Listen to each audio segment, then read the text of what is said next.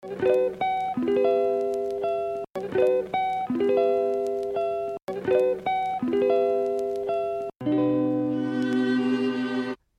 ora mai anō e te whānau, nau mai ki tēnei hōtaka tua toru o Kopapa Korangi. This is the third podcast of Kopapa Korangi, Up or Down, reframing the costs of climate change, ko Māni Dunlop tēnei. As areas of Aotearoa recover from flooding and landslides, we're seeing in real time the huge role that the insurance industry has to play in climate disaster recovery. With a price tag of $2.5 billion for damage in Cyclone Gabrielle and the flooding in Auckland, insurance premiums are set to rise.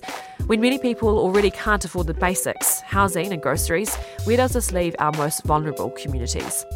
What role does the government have in subsidising disaster insurance, and what unintended consequences do government subsidies have? This conversation looks at the role of insurance now and what it might need to play an effective and equitable role in climate adaptation.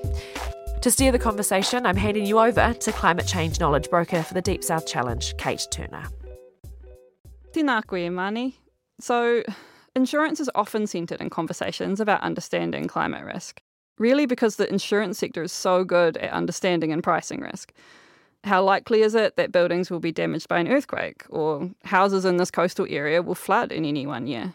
It's the business and it's what the sector does as its bread and butter understanding, pricing, and if necessary, walking away from risk. But what does that mean for us and our communities and businesses? Today, we're talking to Ronji Tanielu, Carolyn Kousky, and Belinda Storey before we get started, I'll ask you all to introduce yourselves and where you come from in both a personal and a professional sense. And what do you think about day to day that brings you into this conversation? My Lord Ronji, welcome. I'll pass to you first. Ko, well, um, ngā mihi māna ki a koutou katoa i raro te ingo o ihu Karaiti, o te whaatalofa atu le swafapa i o Yesu ke riso. Hey everyone, uh, thanks for having me on the podcast. My name is Ronji Tanielu. I just greeted you in uh, Māori and in my first language of Samoan. Um, I work as a lawyer and the principal policy advisor for the Salvation Army. Uh, the Salvation Army is a Christian church involved in uh, huge social service provision in New Zealand and around the world, around food banks, addictions work, uh, housing, uh, and a bunch of other stuff, uh, some amazing stuff that happens. Uh, well, personally, I'm a born again Christian. I have a biblical worldview or lens through which I see the world in and, and see my work in. Uh, I've been involved in Christian missions uh, all over the world in about 40 different countries, involved in uh, sex trafficking rescue work and church planting and uh, working in some uh, crazy places. But now I'm back home in uh, South Auckland, which is the capital of the universe. And I guess the offering that I would have to this conversation is uh, look, uh, I believe in climate change, but I come from, but I don't believe in climate um, sensationalism or, or, or, hype. And I think that there is a lot of that and, and a lot of misunderstanding of stuff. And I guess my offering to today's kōrero or discussion is from the community perspective, from what's happening in poorer and more vulnerable communities. How are they handling this here in New Zealand and in the Pacific? And so, as the Salvation Army, we're involved in working with families and communities, very vulnerable ones. And how do we not just prepare families for some of these weather events and so on, but how do we build community resilience or how do we build resilience in general for people? So I don't know if I actually fit in this kōrero, but I'm going to do my best to see um, how I can uh, bring some offerings to this discussion. Malo. Oh, tēnā koe, Ronji. You definitely fit in this kōrero and we really welcome you here. Belinda, I'll pass over to you. Kia ora koutou. I'm Belinda Storey. I'm a originally uh, from the Waikato in the centre of the North Island. I am an independent researcher who looks at infrastructure, real estate, insurance, and banking. Uh, I focus very much on pricing of physical climate risk, particularly where there's a mispricing um, of our longer term risks, perhaps over the next um, two or three decades. My motivation for working on this is that my perception is that people will have more motivation to take the dramatic actions that are needed to slow down climate change if they can have an understanding of how it's going to impact them directly. Yeah, that's me. Thanks, Belinda. Welcome. And Carolyn, what brings you into this conversation today? Yeah, it's great to be with you all. I am coming from Philadelphia in the United States right now. I'm the Associate Vice President for Economics and Policy at the Environmental Defense Fund. I'm trained as an environmental economist, and my research has fo- focused on climate resilience and often specifically on the role of disaster insurance in managing climate risks. I first started working on this after Hurricane Katrina, which was a really devastating hurricane to hit the United States, which occurred when I was doing my doctoral research, and I pivoted and started thinking about disaster recovery. To give you a sense of some of the projects I work on that bring me into the conversation today, we have research looking at the role disaster insurance plays in recovering from these events. So, for example, we look at survey data from households that have been impacted by a major US landfalling hurricane and find that these disasters are these huge economic shocks for households. And we find that those with insurance do much, much better than those without. But given all those benefits, lots of people don't have disaster insurance, and troublingly, often those who need it the most. And I'll just end by mentioning that recently I've been really excited to think about how we can innovate around concepts of insurance to help us meet our social and environmental goals. So I hope we also get into that today too. Thanks, Carolyn, and, and thank you all. You've really set the scene so well, foreshadowing perhaps some of these conversations we'll have today. So, there's a lot of discussion in Aotearoa New Zealand at the moment around insurance, uh, risk management, and um, with disaster events that are being intensified by climate change. Who's covered by insurance and who isn't? When will insurance companies stop insuring high risk areas like they have for flood risk on Wellington's south coast? Or lift premiums like has happened for earthquake risk in some areas? Should the government step in to keep us in place in high risk areas? And who's left to fend for themselves? But let's start with the fundamental concept of insurance to begin with, and that is of transferring risk or collectivizing risk. Carolyn, can you tell us a bit about how the model of insurance works in general and, and where it comes from? Yeah, and it's exactly like you said. Insurance is a tool to transfer risk from one entity to another that's better able to handle that risk, and it helps smooth costs over time. Formal risk sharing through insurance goes back hundreds of years, and the key idea behind it is this concept of risk pooling. So you can just think about a group of people all contributing money every year to a fund, and every year something bad might happen to someone or a few people, and they get to take the funds to cover that loss and in another year it's somebody else who needs the funds right? And this is essentially what's formalized through insurance where the contribution is the premium that you pay every year and the claim is what you get when you suffer a loss. This concept works really well for risks that happen to individuals or firms independently. That is, when one person is suffering a loss, it doesn't mean everybody is too. So, something like auto insurance, when you get into a car accident, it doesn't mean all your neighbors got into a car accident. And the number of accidents every year is pretty stable. It's different people each year, but the losses are pretty constant. And that means insurers have a really good idea about what their losses are going to be, and it's easy to price for it. But that's not how disasters work, right? So, when people face um, a strong storm, a wild wildfire, an extreme flood, everybody's suffering losses at the same time, and sometimes really severe losses. And that means that the losses for a disaster insurance company aren't stable year to year, like if you're thinking about automobile coverage. You have years that are good years and quiet and there's no disaster, and then you can have a huge loss. And in order to cover those really big losses and not go bankrupt as a company, Insurers have to do a number of things. They can hold a lot of money in reserve. They buy their own kind of insurance. They make use of other financial tools that help put some of that risk in the financial markets. But all of those things cost money, and so they have to pass those on to their clients, to their customers. And that means that disaster insurance can also be fundamentally really expensive and sometimes at a price that the private sector can't really offer profitably at a price point that people can really afford. And that's when you get a breakdown in these markets. And when that happens, you see governments step in in a wide variety of ways. Thanks, Carolyn, for that overview. Um, I'm wanting to bring it down a little bit now. So, once we think about this wider framework, what does that look like in Aotearoa, New Zealand? So, Belinda, how does this work here for natural disasters? So, in New Zealand, we have a long history of um, solidarity around uh, one particular type of disaster. So that's around earthquakes. New Zealand is sometimes described as the uh, shaky isles. And so we have a public scheme that provides a level of support for a particular hazard, which is earthquakes and some related hazards like uh, landslides. What that means in Aotearoa is that we have a very high level of coverage across our population. And we have this history of providing an all hazards or all perils insurance. What this means is that uh, if you buy insurance for your house, chances are it's going to be for all of the hazards you're likely to experience while you live in that house. Our coverage of what has been our biggest risk in the past, earthquakes, has been relatively um, affordable.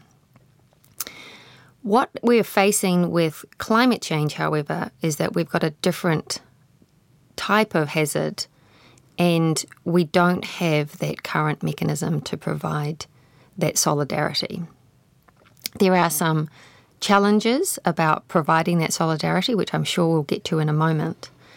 But generally in New Zealand, because we've had EQC, uh, the Earthquake Commission, because we've had um, affordable disaster insurance, we've had very high levels of insurance in most locations which has enabled us to be able to uh, respond to those disasters in positive ways. There are, however, some communities that haven't been able to afford that insurance, even though we do have that strong public subsidy for it. And in New Zealand, we don't fully appreciate how many people are exposed in that way. We have a lightly regulated industry in New Zealand the regulator for um, insurance is spread across a couple of different entities. And generally speaking, our regulators do not ask a lot of the private insurers. For example, they don't even ask where they are insuring. Uh, so the information requirements made on insurers is very low. What that means is, from a policy perspective, um, while we've had a good scheme in the past, in order to be able to make decisions in the future, in most senses, we're flying blind. Oh, kia ora, Belinda. I'm learning as we go as well, and it's really um, interesting to me to hear about the lightly regulated nature of our insurance sector. Now, I'm going to ask you, Ronji. We're thinking about collective risk or management of collective risk here, fundamentally. And we've heard you speak at other events about how the communities you work with look after each other financially especially in actually in the absence of insurance. Can you tell us a bit about what this collective approach to risk looks like? Yeah, if I can just give you a bit of context, um, the Salvation Army works with about 150,000 New Zealanders each year. Uh, most of them are on a government benefit, uh, facing huge levels of crisis across different areas. Over 50% of those who use our services are Māori or Pacific, so Indigenous to New Zealand or um, migrants from the Pacific areas, like myself, like my own family. And what we found with uh, some of the work that the private insurance companies have done is that generally there's a low trust of insurance companies. There's no, low knowledge of how policies work. Uh, and if, even if they do have a policy, uh, Māori and Pacific are often less likely to actually compare and switch between policies. And actually, uh, there's a lower level of making claims uh, for Pacifica and, um, and Māori um, families. And one of the things that we've noticed with those that we've worked with directly is that generally there's, there's lower levels of home ownership uh, across Māori and Pacific communities, uh, lower levels of car insurance, but higher levels of funeral insurance and life insurance policies. And I think that comes back to that whole idea of what does the collective look like. I, I think a lot, for a lot of Māori and Pacific communities, that a collective approach to insurance and to financial issues in general is really related to cultural prot- protocols and practices and how the life and community uh, for Pacifica people at least are structured uh, based on our villages based in uh, Samoa, Tonga, Niue and so on. But that's not unique to Pacifica, right? All, all cultures have a history of uh, that village kind of base.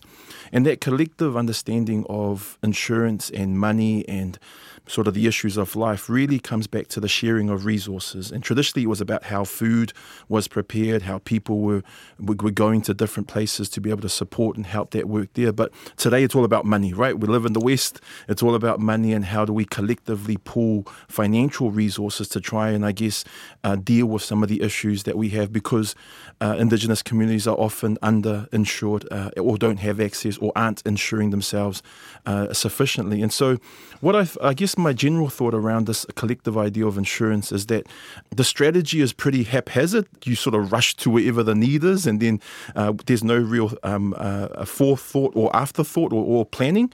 Uh, and so, um, I'll give you an example. In Samoa, we, we have a word called fa'alavelave, and fa'alavelave literally means something that gets in the way and we can call that a wedding, a funeral, a graduation, uh, uh, something to do with the church, and so on. And so, when it comes to a fa'alavelave or some sort of crisis or some sort of celebration, that's where that collective approach really starts to uh, come in. I guess my final thought there is Pacifica people living in the West, for example, uh, like myself, it's all about bankrolling um, the insurance risks and the weather events and the things that happen back home in the islands. And that happens uh, for Pacific people living in Australia, New Zealand, America, uh, and beyond. And to be honest, I think we can learn from Indigenous communities in terms of what that a collective approach to life looks like and also to insurance.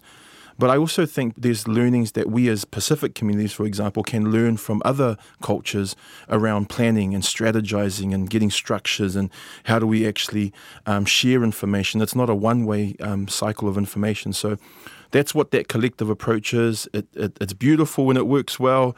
There's heaps of problems in it, uh, but we believe that I believe that when you mix some of that collective approach with some of the formal structures, planning, strategy, thinking through stuff, we can actually get some real help for families that aren't accessing insurance in general.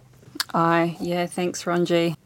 Now, Pacific nations, in many ways, are tuakana to, to us here in Aotearoa um, in terms of disaster response. And I'm thinking about the cultural and socio-economic resilience, uh, and I know the the complication that's attached to that term resilience as well. Yeah, um, of the communities that you work with, Ronji, especially in the example of supporting each other after an extreme event like the Auckland floods or Cyclone Gabrielle. Can you tell us a little about that? What happens after an event like that? Yeah, I guess it, like most communities, it's really about just groups and families and communities finding a way. It, it becomes quite a, a self-sacrificial and loving approach in terms of the collective response to a weather event or a disaster or so on. But it's a little bit similar to the COVID response because they rallied around churches or marae or community groups, sort of those central locations that these indigenous communities uh, or, or migrant communities are located in. That's wonderful, but there's also inefficiencies in that. And I think that's that whole idea of saying about what do you, how do you bring in some good planning and strategizing and connect that with some of the, the love and aroha and wonderful community work that's happening in the ground.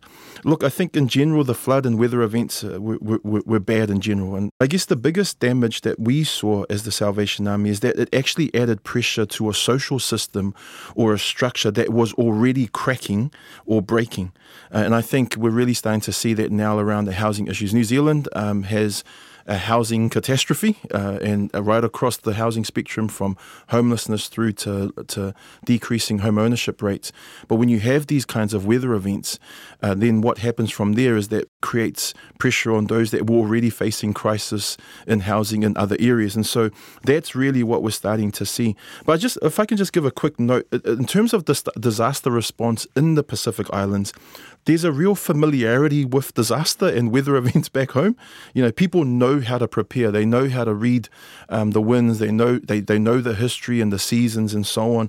You know, one of the things that happens in Samoa when we know that the cyclone is coming is you cut down all the banana trees because you know that they're going to be able to grow back quickly after the, the, the cyclone and after the, um, the, the weather events. And I think resilience, I think, isn't just born out of money from government. It isn't just born out of people coming together, but it's also born out of history and understanding how do you learn from the history and, and, and things from the past. But my, my last comment here is that I think I think government can take advantage of some of that community resilience and, and sort of just, uh, you know, the, the, churches and the marae become the, the de facto uh, welfare arm of the government. And, you know, the community sector in New Zealand is underfunded by about 600 million every year. And so I think uh, that's a challenge back to our government to say, well, how do you actually partner effectively with communities that are facing these events, but also how do you plan and prepare and build that resilience, not just based on planning and preparation, but a preparation that's based also on history and how do you understand those things as well to get families safe? Kia ora, Ronji.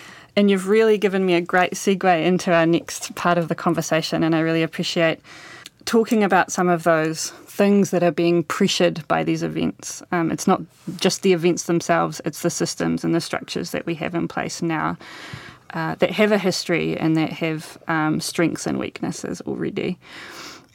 And so, if we think about what that preparation looks like, or what that looks like when we step into the, the forward thinking space, so, Carolyn, you've researched and worked a lot on how the US can harness disaster insurance as a mechanism for climate adaptation and how the industry can be more equitable with the roadmap for inclusive insurance for climate related disasters.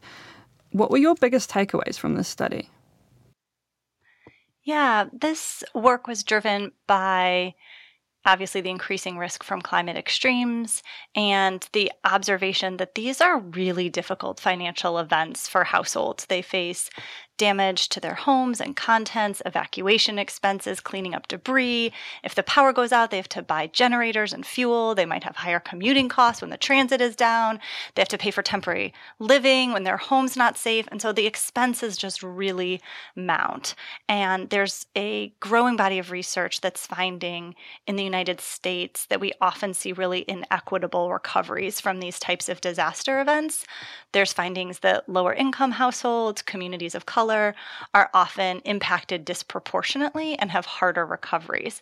And there's a lot of drivers of that, but one important one is a lack of access to the necessary funds to cover that huge shock of expenses that they face after a disaster. We see that these are households that just don't have enough liquid savings to cover the huge amounts they all of a sudden have to pay. They can be locked out of access to credit or unable to take on additional debt. And our federal disaster aid system is actually, contrary to some popular belief, pretty limited for households. Um, most folks, if they get anything, get a sort of very limited amount that's not nearly sufficient to get them back on their feet. And so, because of that, insurance has this really critical role to play in providing financial protection to households. But we see here that disaster insurance is often inaccessible, unaffordable, or not really designed to meet the key needs of certain populations post disaster. So, this report was really looking at how to bring this global conversation around inclusive insurance to the US. And we define that for our context as the policies and programs and products across both the public and private sector that make appropriate and affordable insurance available to those who are currently unserved or underserved by the market. And we find perhaps not surprisingly, that there's not one silver bullet solution. And so it's going to take a range of policy interventions, shifts in our regulation, and also the private sector innovating and stepping up to help us address this challenge.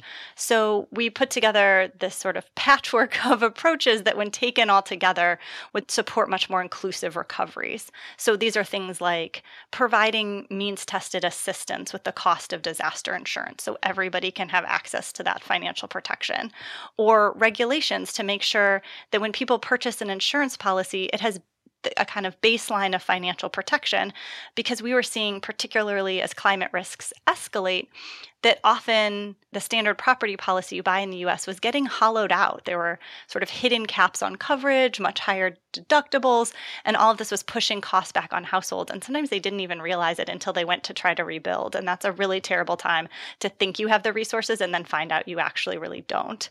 We also looked at new models this is getting to the kind of innovation in the private sector space that could cover a wider range of needs and also provide access to populations that are currently aren't accessing the insurance market. So, this is looking at things like microinsurance, which has been used widely around the globe but is new to the US and we've also been looking at what's been called globally meso insurance models. These are community based models where you have a local government or a community group or a nonprofit sort of sitting in between the insurance and um, the individuals or the households to help make sure everybody has um, the access they need. So I think there are a number of tools at our disposal, and we need to start using them now.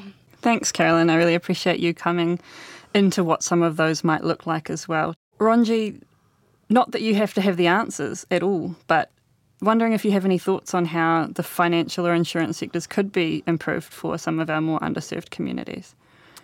Look, I think um, there's no obviously perfect system. I think what Caroline was explaining as well was some of the things that we've considered as well around what does innovation actually look like in the insurance area, but also the financial area in general. And we have considered what it could look like for an NGO or a church or a collective group to be uh, almost a broker or work between that bridge between government and uh, between the communities as, as well. Now, in, in, New Zealand, there is some really good innovation happening in this space around um, uh, Vera, and I think uh, Good Shepherd were doing a car insurance product for lower income families. So there's that innovation that's actually moving forward. I think what what we're really interested in is what are the ways that actually help uh, increase access and maybe can bring some of those collective models that, say, Pacific communities have, or say a marae based kind of mo- um, a model that um, that, that tangata whenua have, that Māori have, and how do you work with that? Because as Caroline was talking, the question I kept thinking about was, well, why do we keep going to government or the private sector for that kind of help? I know we need to, uh, but you know they're not our our saviors, and so um, I'm always interested in what are the local solutions that communities can develop themselves uh, whether it be a marae, whether it be a, um, a, a church based group for a lot of Pacific communities, and how can they broker some sort of collective insurance uh, around a weather event or disaster or so on to try and engage with that rather than just constantly being told what to do from government and from uh, and from corporate. So I'm interested in that. Uh, but in, in the end, it really is around building uh, access and affordability. And so, if, if we do do that in our financial sector, then we would say, well, we need to build in good affordability assessments uh, within this process for, whether it's individual insurance or, or collective insurance.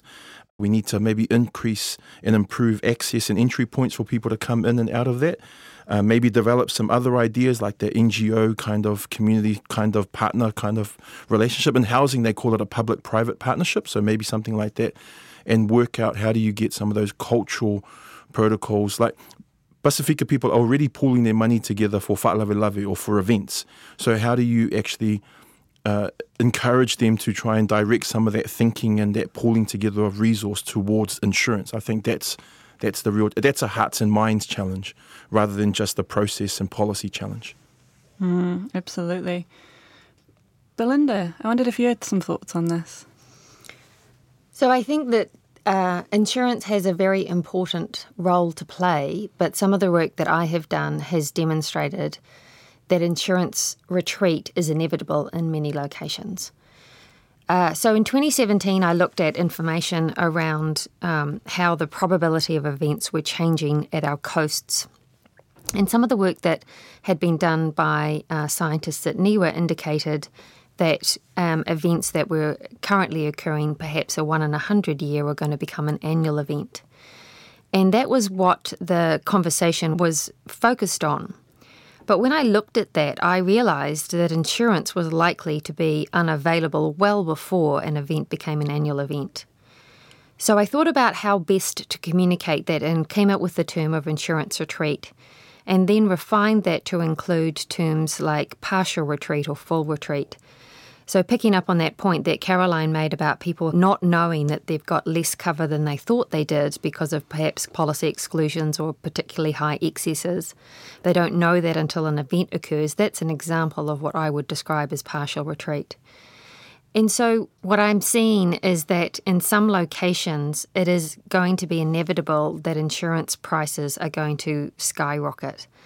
That's because under climate change, our risk is changing so quickly in these particular locations that if you were to provide um, a public subsidy, for example, it would be so significant, um, it would be very difficult to justify it in the long run. The more important concern, though, is that in some cases, if you were to subsidise insurance in those locations, you are locking people into harm's way. You are locking them into locations where the risk is escalating and it's going to become more and more of a risk to life. But if people have insurance, they may feel that um, it's okay to remain in that location. That may give them a false sense of security. We don't have a sophisticated system for moving people out of harm's way in Aotearoa yet. It is something that the government is thinking about, but it is something that I think is going to be inevitable in many locations, particularly because of flooding. If you're in a, a house that floods first and drains last in a flood, chances are you're going to have to be some of the first houses that are going to need to move. We are lucky in, in Aotearoa in that there are places to move to, but we haven't developed a system for doing that. At the moment, there is a call for public subsidies for insurance. That is something that has been requested by communities and is being um, advocated and supported by the private sector. What I think that doesn't take into account is the unintended consequences of locking people into difficult locations. Caroline's going to be in a much better position to talk about the example I, am about to give, but to give you an example, there was a major move to subsidise insurance in the US following a hurricane in 1965, Hurricane Betsy. And what happened was there was significant increase in uh, expenditure on defences. They brought in the National Flood Insurance Program. What that meant is that you provided subsidies in locations. And in the case of Hurricane Katrina, there were mass casualties in some of the locations that had been directly flooded by Hurricane Betsy 40 years earlier. So I think that providing subsidies on insurance can have these unintended consequences if we're not making the difficult decisions about moving people out of locations that are going to have an increasing risk to life. I just wanted to add a, a thought just off um, what Belinda was saying around. Um, I've been thinking a lot because I don't even work in the insurance space, but I've been thinking a lot about um, Māori groups and their marae because so many of them, I think that a crazy number, like 70, 80% of their marae and their cultural homes are located close to the coast, and so they're flood prone. And so I know that I've, I've had a couple of chats with um, some iwi leaders, and that's something that they're now really starting to consider massively because now you're dealing with cultural taonga or treasures, um, things that are absolutely important to them, often connected to a, a, a grave site or a cemetery. Um, and then now the idea of what how do they insure those kinds of spaces? How do they keep them safe? And then if they need to retreat physically well that goes to the heart of them as a people right? And so how do they respond in a culturally appropriate way but also how do they as formal iwi businesses or corporations whatever you might call them how do they actually get involved in this insurance game as well you've got some iwi groups that are offering their own form of KiwiSaver so why uh, I've been asking some Māori leaders, well, have you guys considered what it be, might be like to be that kind of insurance brokerage, considering all the marae that would have to be moved in some way. So I just think that cultural context or that local context is actually really interesting when you're taking all these big concepts that um, that uh, Belinda and Carolyn are talking about. Well, actually, how does it actually apply to these real life communities? What I would add to that is that um, there are a number of marae around the country that are, un, are unable or unable to afford insurance.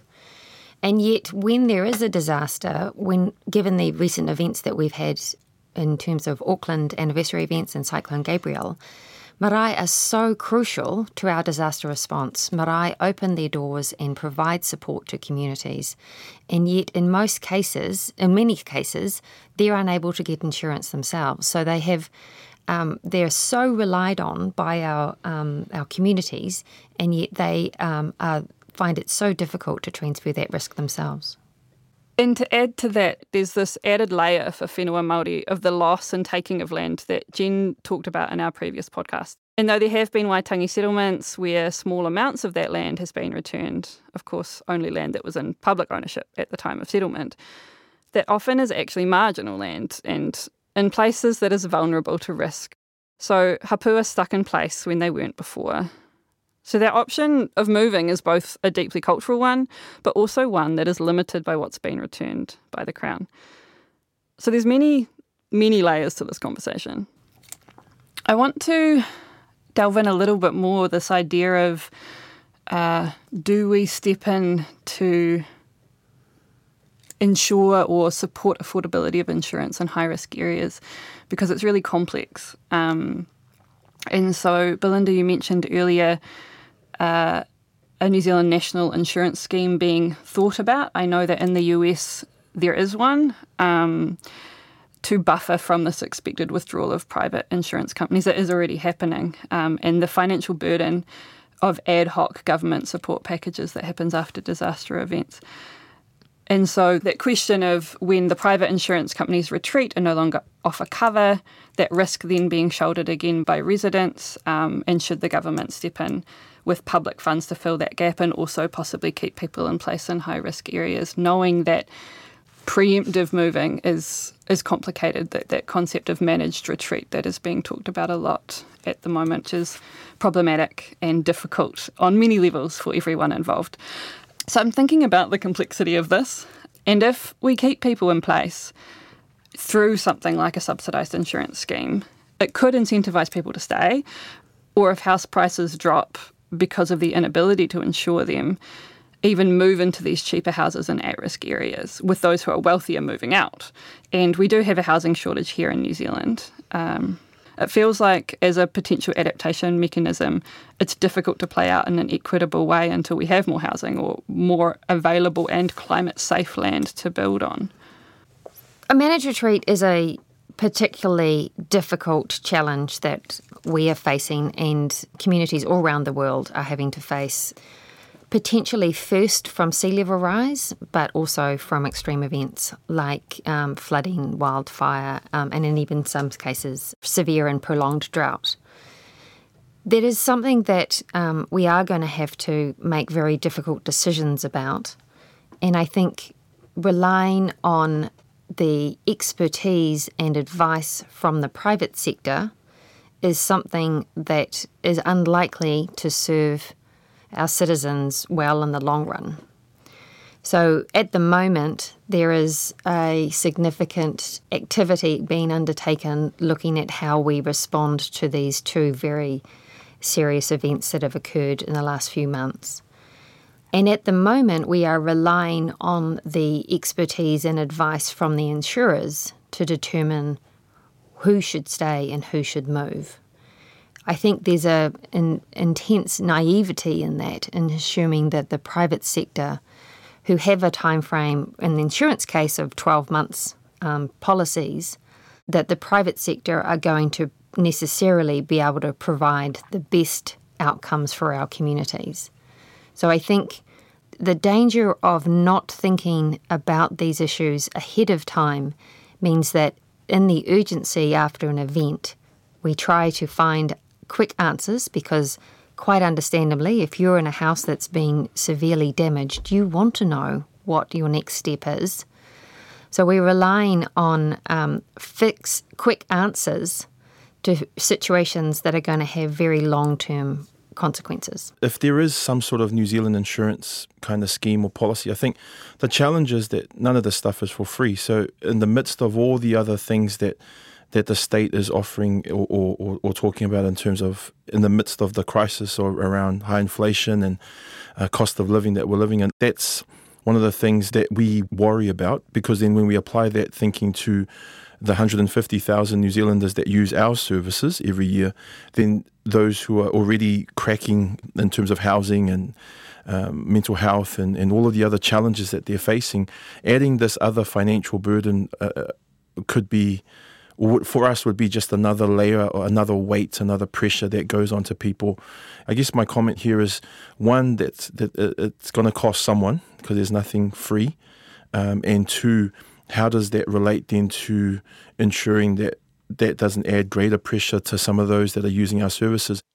I'm really enjoying hearing about some of these dynamics in New Zealand because it's illuminating so much some of the same challenges that we're seeing here in the United States as well. And uh, Belinda, I'm going to start using your term of insurance retreat if that's okay, because we're starting to see that dynamic here and didn't have that great word for it yet. But um, we're seeing places like at high risk of wildfire in California, southern Louisiana, and Florida, which obviously have extreme hurricane and flood risk, that insurers are raising rates. They're pulling out completely. So we have a bit of an affordability and availability crisis in some of these hotspots, which is exactly the kind of retreat that you're talking about.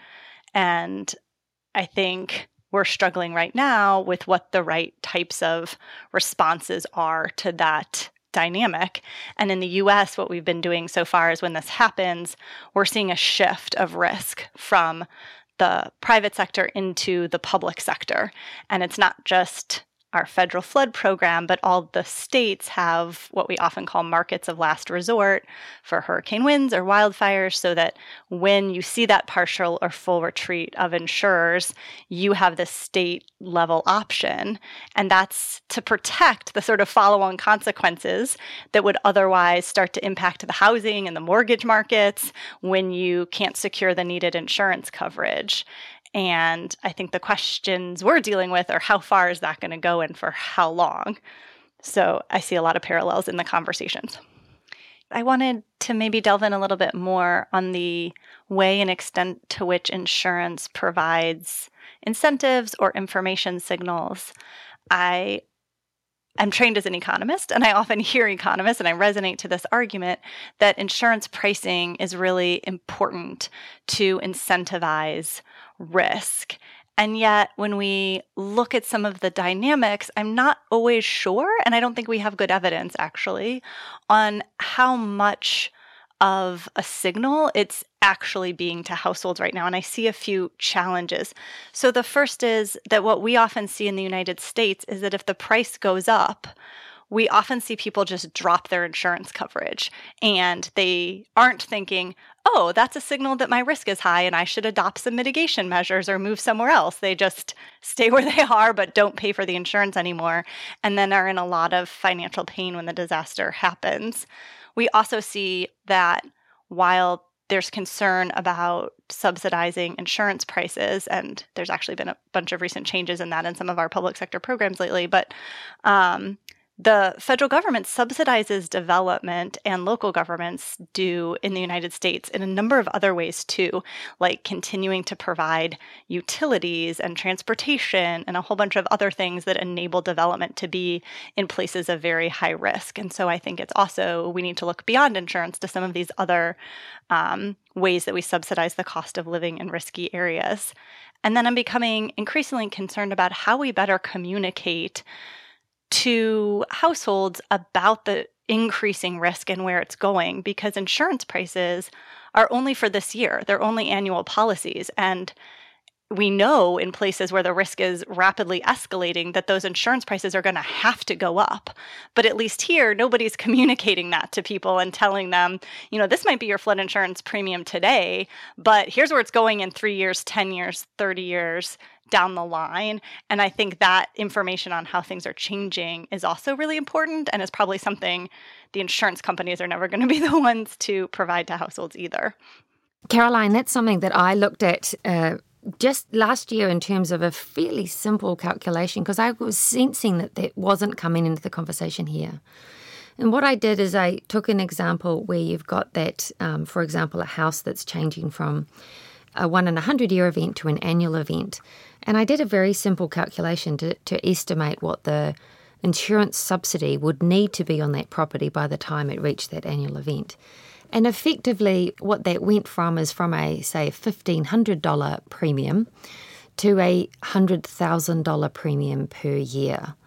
And what really concerns me about bringing in a public subsidy eh, for insurance in locations that we know have got a time limit on it, it seems like an easy decision at the time because you might be providing a subsidy that's like two or maybe $5,000. But when that cost of providing that subsidy goes to 50,000 to 100,000 and higher, as that risk becomes more and more frequent, it, we reach a point where we just simply can't justify that we're spending that amount of subsidy on one home when there are so many other demands that we have on those public funds. The key, key area that I focus on and the way that I've actually come into insurance retreat work is thinking about putting a time limit on properties. So when you're talking about how we communicate how these risks are changing, a model that I've developed is getting an estimate of what the time limit is on a particular location. Because these hazards are changing and they're changing so fast, the costs of remaining in place are going to very quickly overwhelm any benefit that we receive from that particular location.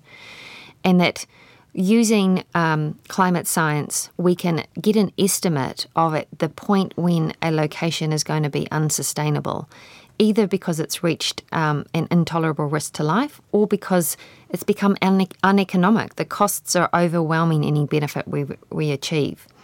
And so, thinking about that time limit and using that to help communicate to homeowners that they've only got 20, 30, maybe 50 years left before the property itself is going to become um, unable to be either habitable or economic to remain in place.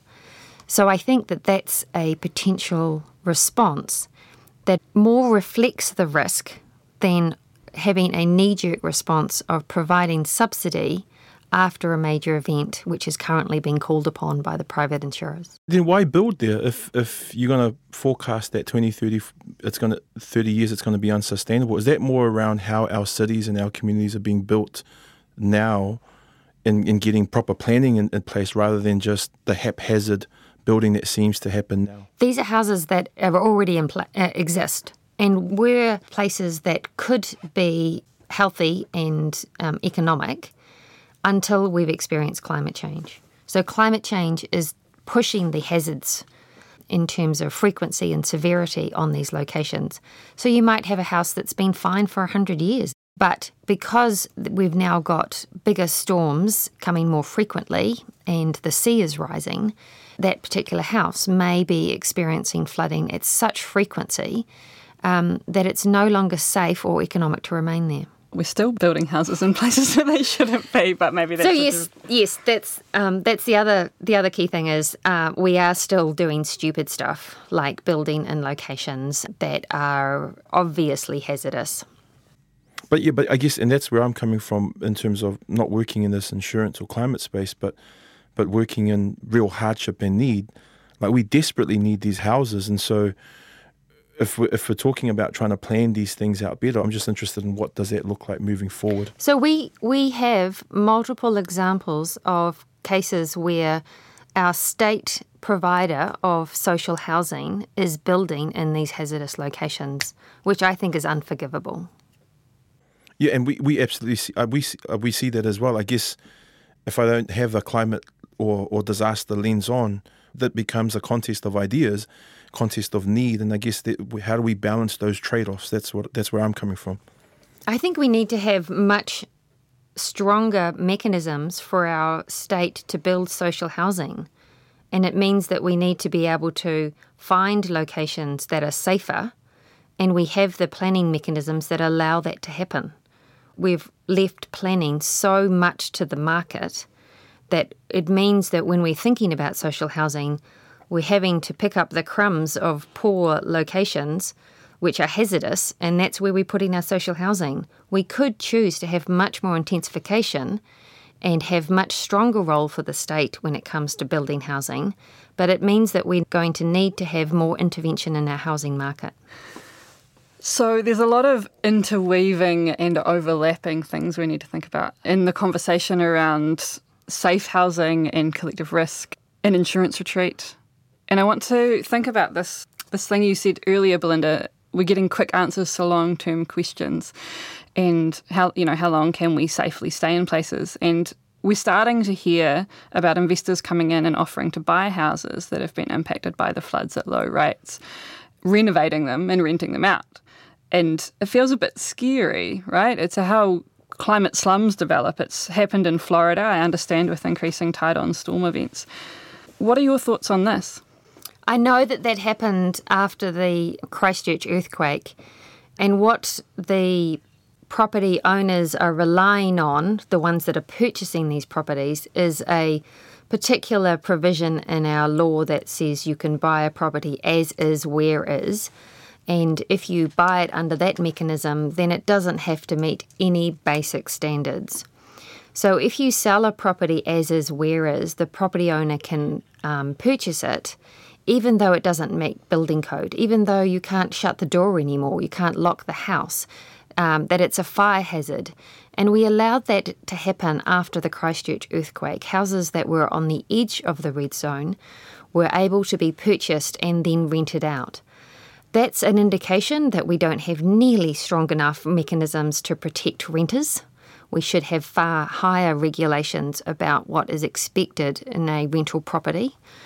I did see that there was some suggestion that there are property developers looking to buy houses that have been devastated by these events, and they'll be making a bit of a bet that they can either rent out the properties because there's less houses, so people are desperate for rental properties in these locations now, or they're taking a bet that maybe they'll get a buyout from the government. Um, so abusing the mechanism for trying to move people out of harm's way by trying to make a quick buck.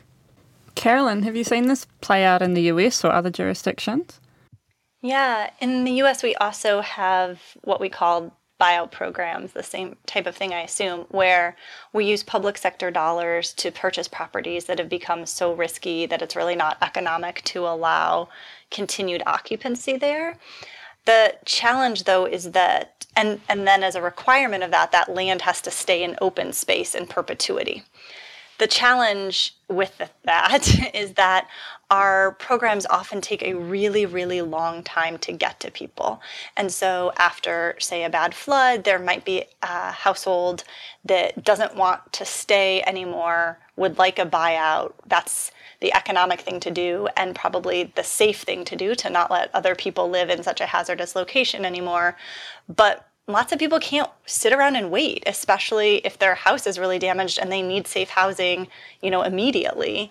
And so we then see this dynamic that you both have been discussing about people looking to leave and selling their property often at a steep discount to developers who are looking to make a profit off it and kind of flip them really quickly and sell them when the disaster is retreated from memory or to people who can't afford anywhere else. And then we keep people stuck in these really risky locations. And so I think we still haven't hit upon the right policy tools to enable people to leave from hazardous locations and to turn those areas back over to nature.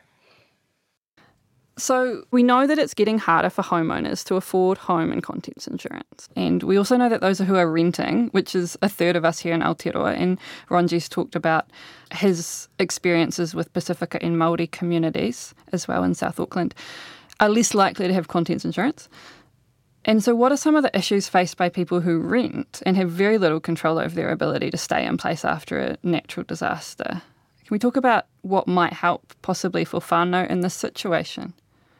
Yeah, sure. Uh, I guess I, I, agree with the assessment of the issues, and just hearing that whole discussion around people buying, um, hedging bets on on disaster prone houses, it just sounds real vampire-ish. Eh? I guess the big issue for homeowners or renters who are underinsured, who don't have the, the, the house and contents insurance, what we've seen is the issue around security of tenure, um, and the challenge then is, is, like I said before, the cracks that were already existing in our housing areas were just magnified with these things.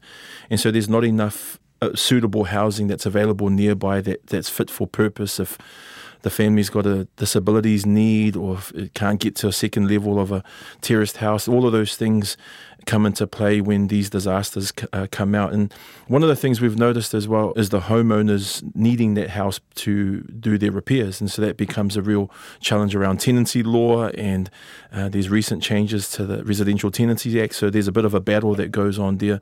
I think we, what we've tried to do uh, as the Salvation Army in terms of what might help is obviously you need families to be safe straight away, right? As, as, as safe as possible. And again, like someone said before, marae opened up, churches are opened up, uh, libraries are opened up, and so we need people safe.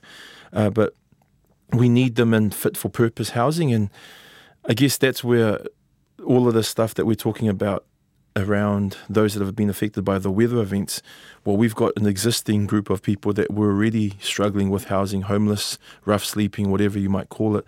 And so then it becomes a, a, a, battle of priorities because who do we prioritize the most? Because there's needs across the whole board, and we're doing all these different assessments. So, to be honest, I don't really have any magic answers here because this is really, really difficult. I guess what we've tried to understand is those in the renting situation, those who need to get out of their homes, we need to get them to safety straight away We're, we're involved in that immediate response. We're not talking about macro policy. We need that safety straight away. But then straight away they're hit with this wall of, well, there was an existing need before this event.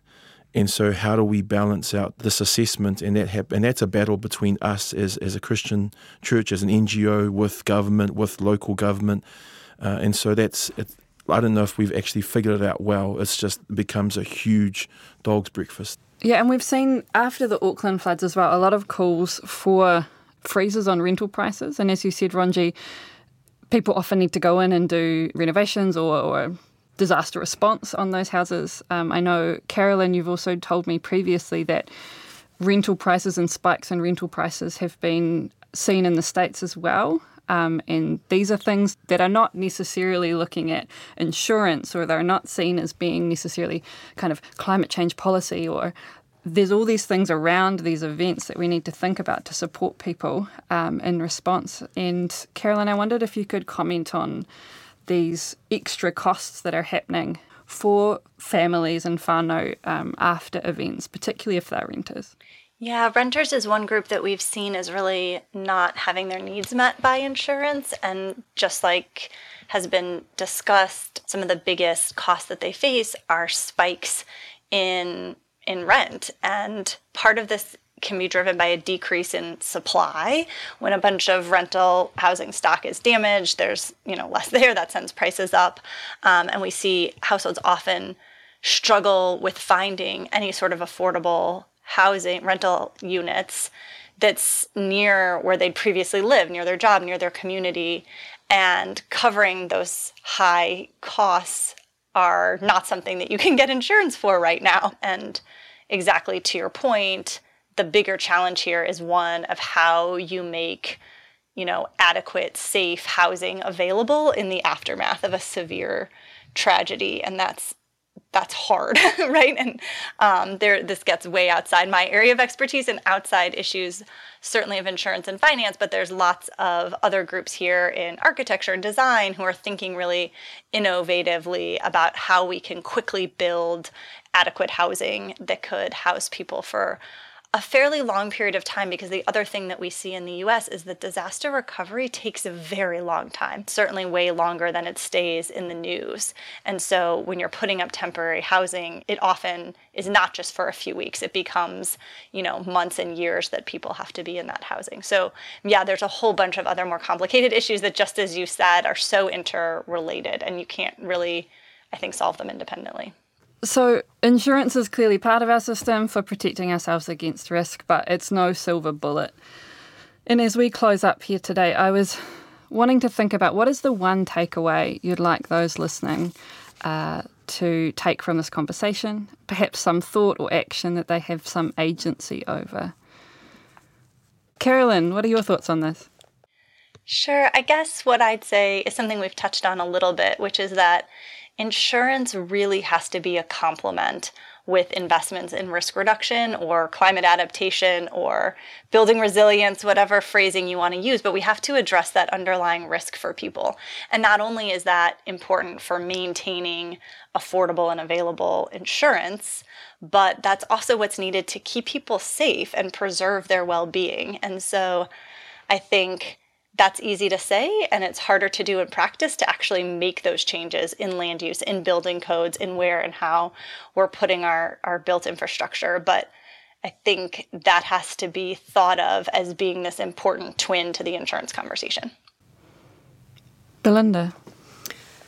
My key takeaway would be to think about um, how our climate is changing and any policy recommendation that is presented to look at it and ask the question is this going to make people safer in the long run? Is this going to result in more or less risk to life in the next 10, 20, 30, and 50 years? Because our climate is changing and it's going to be putting more and more hazards facing people who are already in hazardous locations. And is the de- policy decision that's being presented, is it going to actually reduce in the long run or increase risk to life. Ben Ronji, I'll pass you for your last thoughts. Yeah, cool. Well, I, am a big believer in insurance, um, but within reason, I think it's it's um, can be quite dangerous to be overinsured, um, and I think especially for the families that we work with at the Salvation Army, uh, in terms of uh, the real issues around affordability and access. So I think for a lot of the Māori Pacific communities, uh, Indigenous communities that we work with, it's low on the priority list, insurance in general. And so it is about hearts and minds uh, to inform, to provide options, uh, to provide uh, multiple entry points, and to increase accessibility. And, and one of the key areas of, around all of that is to make it more affordable. So that, that would be my take around the hearts and minds of getting people to think more about these issues. Oh, thank you all so much. This conversation has really stimulated my brain, at least, in terms of how we think about risk and how we mobilise insurance as a mechanism and how we look after each other, both on the ground and in our communities and through our policies. So I really value your contributions and conversations today. E mihi kawana kia koutou. Kate Turner with Ronji Tanielu, Belinda Storey, and Carolyn Kousky. In the next Kopapa Korangi conversation, we're shooting for the stars and dreaming big, examining different ways we could be thinking about the costs of climate change. Kopapa Korangi is brought to you by the team at Deep South Challenge Alex Keeble, Kate Turner, Maximilian Scott Murray, and Sally Owen. It was edited and produced by Kirsten Johnston at Popsock Media. Studio recordings and mixing was by Will Saunders and Steve Burridge. Our music was generously gifted to this project by Deep South Challenges Poutikanga Ruia Aperahama and his brother Rania, and comes from the album Whare Māori. Additional music is from Woodcut. To learn more about the Deep South Challenge, Te Komata o Te Tonga, head to deepsouthchallenge.co.nz. Ko Mani Dunlop tēnei. Thank you for listening. Kia tau te mauri. Hei kona.